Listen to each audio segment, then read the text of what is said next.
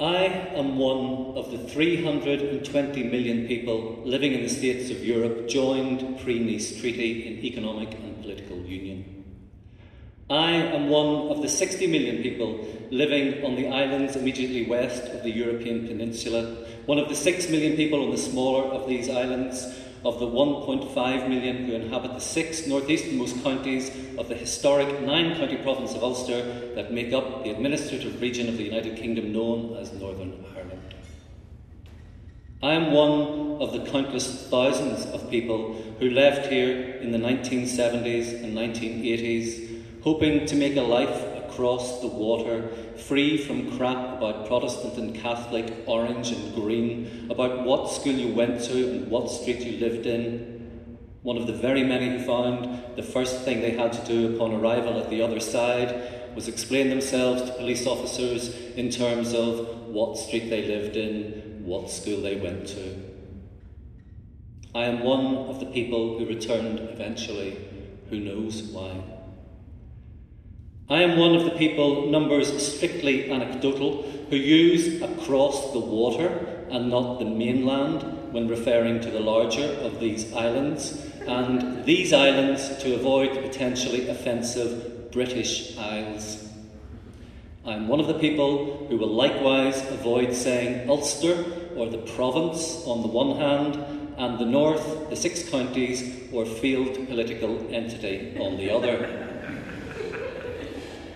I am one of the people with a British passport who could equally carry an Irish one and have considered it often, if only in hopes of better treatment in the event of a hijacking somewhere in the Middle East.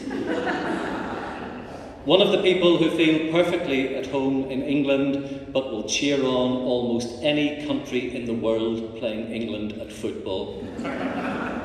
I'm one of the smaller group of people who will not mind England victories if Manchester United players score the winning goal, and am, incidentally, one of the people who could name more players from Bayern, Barcelona, possibly even Bruges, than from the Belfast teams competing in the abysmal Irish League.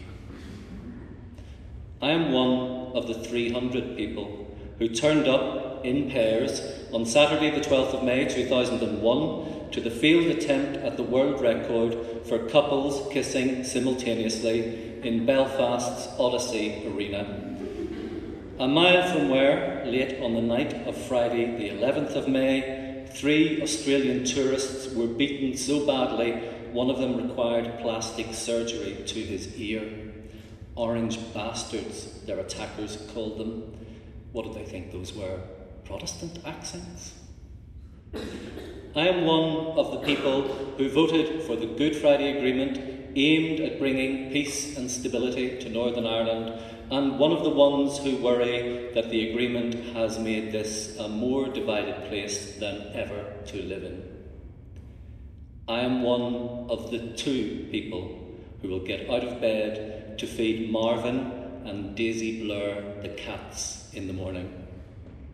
Correction, I am the only person.